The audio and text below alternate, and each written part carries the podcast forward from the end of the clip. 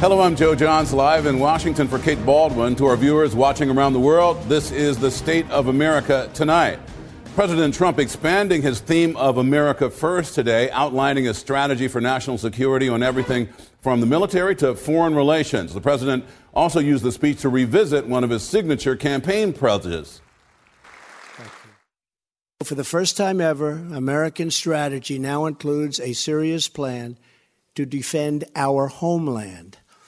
It calls for the construction of a wall on our southern border, ending chain migration and the horrible visa and lottery programs, closing loopholes that undermine enforcement, and strongly supporting our Border Patrol agents, ICE officers, and Homeland Security personnel.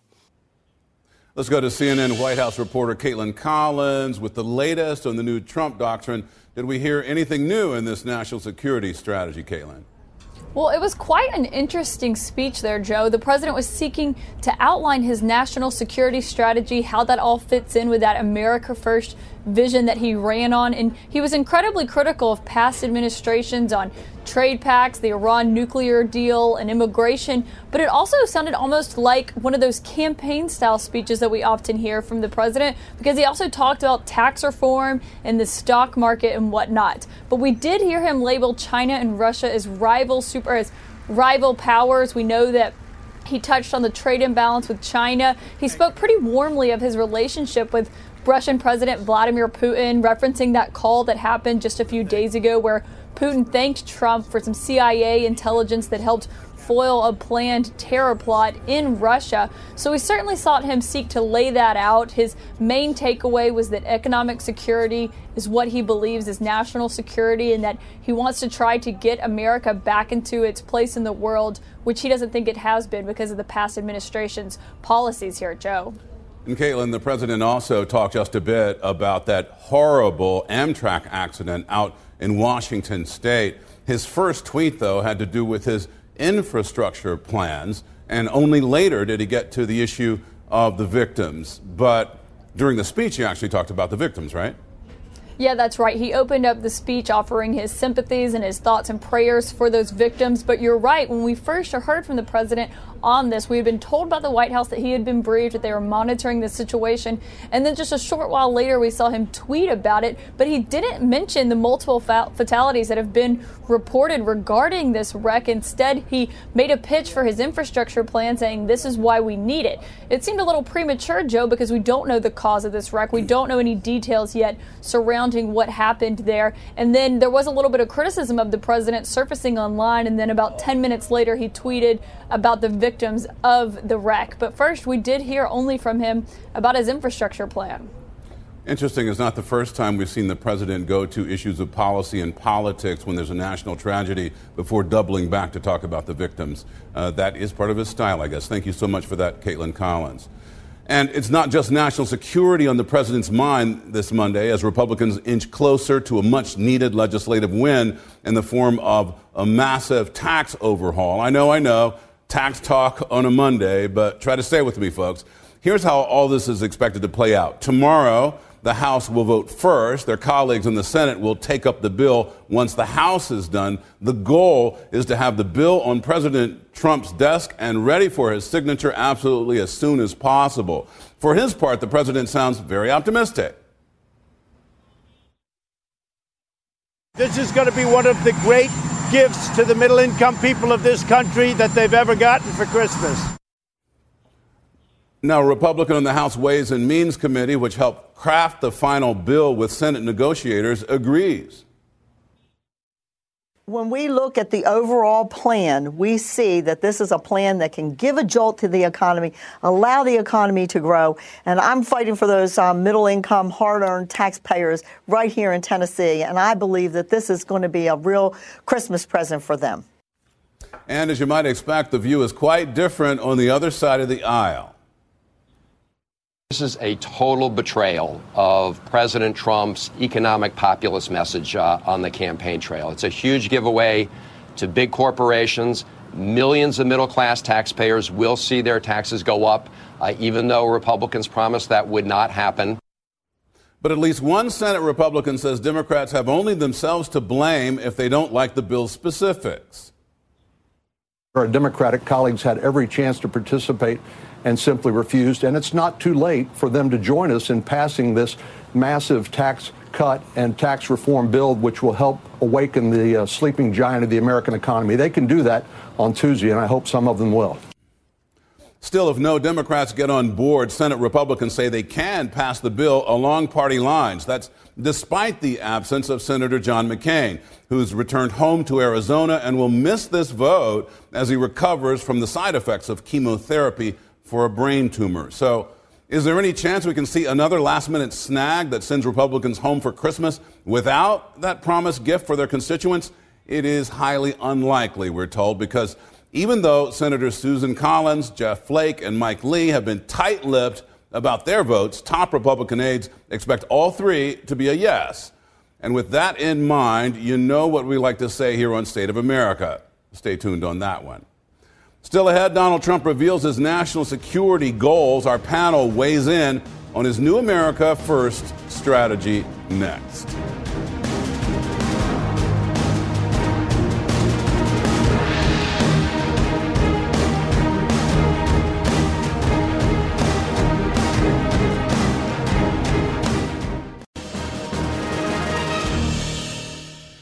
U.S. national security strategy is taking on a decidedly America first tone. Economic prosperity is one key objective in President Trump's new plan, and he specifically called out China and Russia as rival powers. A panel tonight Hillary Rosen, CNN political commentator and Democratic strategist, Shermichael Singleton, CNN political commentator and Republican strategist, Jackie Kucinich, CNN political analyst, and Washington bureau chief for the Daily Beast, and Paris Dennard, CNN political commentator and former director of black outreach in George W. Bush's White House. So, Hillary Rosen, I'll just start with you. We're sitting right next to each other.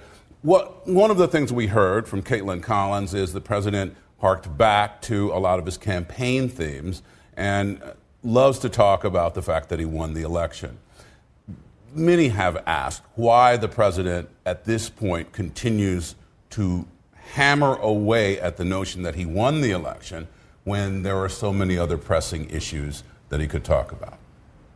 Well, I, you know, my sense is it's a little bit of a combination of it's his favorite theme because it feeds, you know, his, his ego, but also I think because much of what his national security advisors talked about in this strategy really are things he doesn't really like to talk about, which is taking a much tougher line on Russia, which is pushing China more on uh, international economic cooperation, whereas he's tried to be tougher on, um, on economic embargo. So I think that in, in essence, while he's gone along with this plan, he sure wasn't embracing it as, as far as I could tell today. Let's talk a little bit about that, Shermichael. Mm-hmm. You see the president talking about Russia, sounding a bit tougher on Russia than he has in the past. Mm-hmm. I suppose the question is uh, given what we know here in Washington, D.C., is it realistic to ask whether the president is trying to create uh, a picture of himself as more critical of Russia than he has in the past?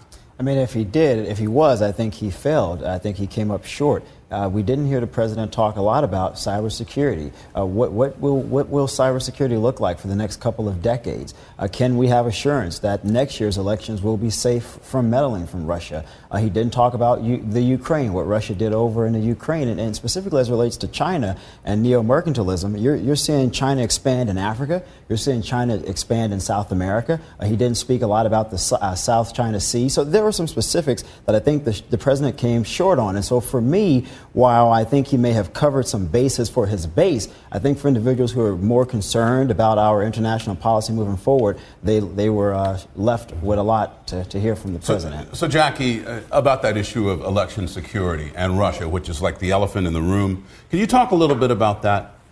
well, I mean, it, it, one of the issues here, and it has been since the president was elected, that he views Russia and election meddling through the prism of his own validity as president. Now, we know that he is he is the president. That that has been you know That, that's, that, that problem has been solved, that he, we have a president of the United States. Now, let's take on this election thing as a separate issue.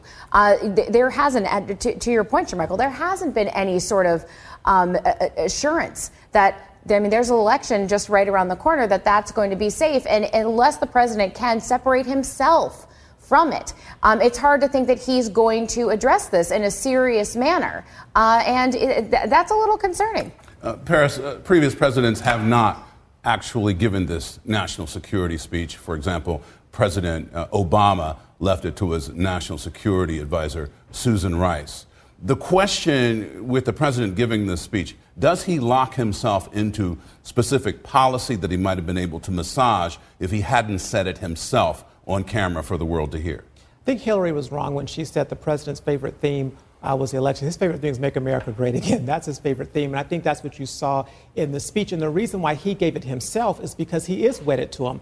Again, he is the decider. He is the commander in chief. He is wedded to this strategy. Now, we can talk tactics, which is a separate thing, but the overall strategy that he laid forth is one that he believes in. He wanted to remind the American people that the reason why he is giving it and the reason why they voted for him is because of this agenda. And this agenda is what he's putting out. So before, other people had given it. But he wanted to remind the American people that coming straight from his mouth, he is giving the national security strategy. And it's interesting that we are spending time talking about Russian meddling in the election mm-hmm. as if that's the only thing that has to do with national security. It is a broad uh, strategy, and national security encompasses, yes, some of the things that Russia has been alleged to have done, but that's not the only thing. And that's why he focused so much on the totality of his strategy. Well, why don't well, you think? Can, I, well, can I, just say, I, I think Paris raises a good point about Russia. And if for our, for our global viewers, really the issue for Russia, I think, is twofold. Number one,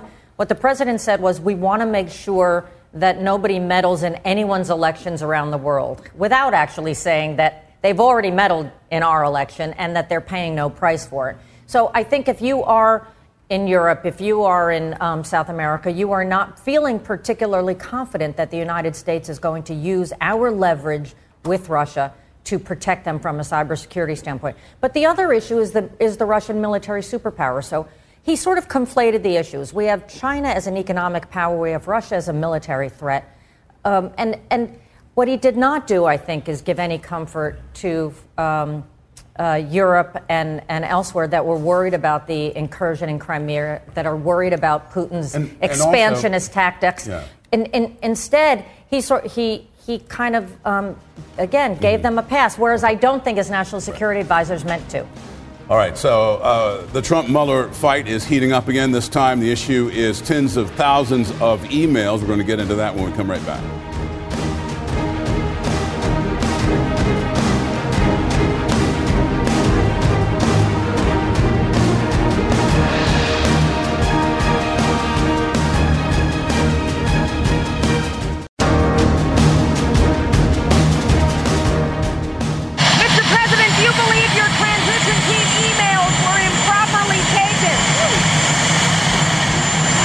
Not looking good. It's not looking good. It's uh, quite sad to see that. So my people were very upset about it. Uh, I can't imagine there's anything on them, frankly, because as we said, there's no collusion. There's no collusion whatsoever. But uh, a lot of lawyers thought that was pretty sad.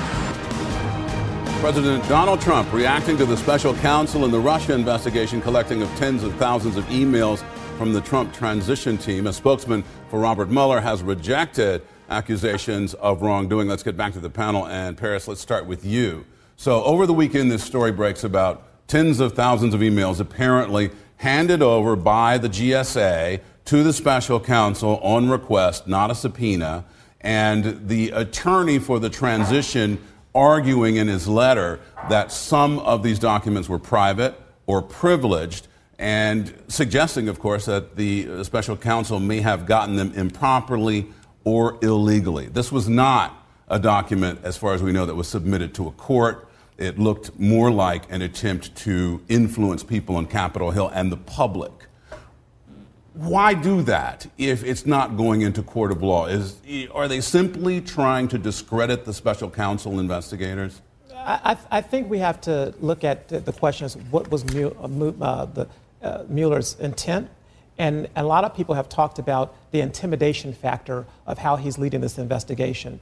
And so we have to get to the bottom of why they chose to do it the way that they do it, the way that they did this uh, without going through the proper subpoena powers. But at the end of the day, we want the truth. The American people want the truth. The American people deserve the truth. But also the president and this White House and all the, the people who worked on the campaign want the truth. And so by doing such things like this, we want to ensure that the integrity of this, of this entire process is sound and is just. And if there's, if there's any critique about the Trump campaign, uh, in any way, there can be similar critiques as to way Mueller is doing this investigation. We want it to be sound, we want it to be just, we want it to be fair, and it didn't look like that tonight. Jackie, from a journalistic standpoint, is there a substantive reason for this letter to be written, especially if it's not submitted to a court? I mean, with the emails, these were .gov emails, and we should mention that. That means they're they're that's public. No expectation yeah, of no privacy. expectation of privacy. That is that is .gov. So if there was any sort of shock. Um, I don't know, maybe don't go to government um, because that, that is what that's what you're signing up for. Um, you know, it, it, has been surprising to see how the extent to which the president's lawyers are telling him, uh, at least reportedly, that everything is going to be okay and he's going to be exonerated fully. These special investigations can go on for a very long time. So the idea that this is going to be wrapped up and a bow is going to be on it by early next year uh, doesn't seem realistic right. as to where we are right now based on other um, investigations like these. I really want to do that question as a jump baller. Sarah Murray mm-hmm. reported this morning that, among other things, this president uh, believes, uh, according to his lawyers, that the investigation is going to be wrapped up quickly, that he might get an exoneration letter, and right. there's concern that if things don't go the way he wants them to go, he might blow up. The question right. on this is also what's an exoneration letter? Right, right, yeah. Whoever heard of that, right? I'm just saying. Yeah, yeah, but right, but but the real question on this is almost the process. Why would people with the president float a story like that, especially about the president blowing up and, and perhaps doing something self destructive, like trying to get rid of the special counsel. Why would they float a story like that publicly? As the critics of the president, what are your thoughts? I mean, I, go ahead. No, go ahead. I was going to say, I think it, it's, it's hard to judge, really. Um, how difficult it is to be a staff person or advisor to, to President Trump because he is erratic and a bit thin skinned and personal around these things. I, I actually don't doubt that he, in his own mind, thinks he's done nothing wrong because he has this sort of autocratic executive view of what he is entitled to do as, as a person and as a president. So I think that a lot of this is about managing the president, not really managing the public. I think that does a disservice to the public, but I think that's what's happening. Shermichael, what, what, do you think? No, I agree with everything Hillary just said. I mean, I think if you look at the president, he has not been the, the, most disciplined leader, particularly as it pertains to this issue. And I think those around him are trying to prevent the president from further attacking Mueller on Twitter uh, and when he gives press conferences at political rallies, etc. But again, I think it does do a disservice to the American people because if, if we look at the Nixon investigation, that took a very, very long time. We do not know what the end result will be of this. And so to have this expectation that the president is going to get this exoneration letter, which is letter, which is something I've never heard of, seems a bit absurd to me. I have to say, I do agree with Paris. I want this to be over too. Yeah. Like, sure. Figure well, it out does, because right? so we yeah. we do want to move on. Now, let me right. get uh, jump ball on this again. Now, the question in my mind is whether people surrounding the president are concerned that he's going to blow up, move toward firing the special counsel. Are they floating that so that the president can see it on TV and think before he acts? I, first of all, I don't know that these things are actually true. These are just, you know, people have said that this okay, is happening. Okay, just assume but, it arguendo. Uh. But, but, I, but I will say, that, but no, I don't think that's what's happening. I think there is a level of managing expectations. We are dealing with a president who has never served in government, has never dealt with a lot of the things that he's having to deal with. And so, from a political standpoint, from a legal standpoint, they have to manage his expectations so he understands the full parameters of what is going to happen or what could happen. Great. Thanks to our panel. Really appreciate you all coming in. This is day 333 of President Trump's administration. That's the state of America tonight. We will see you back here tomorrow.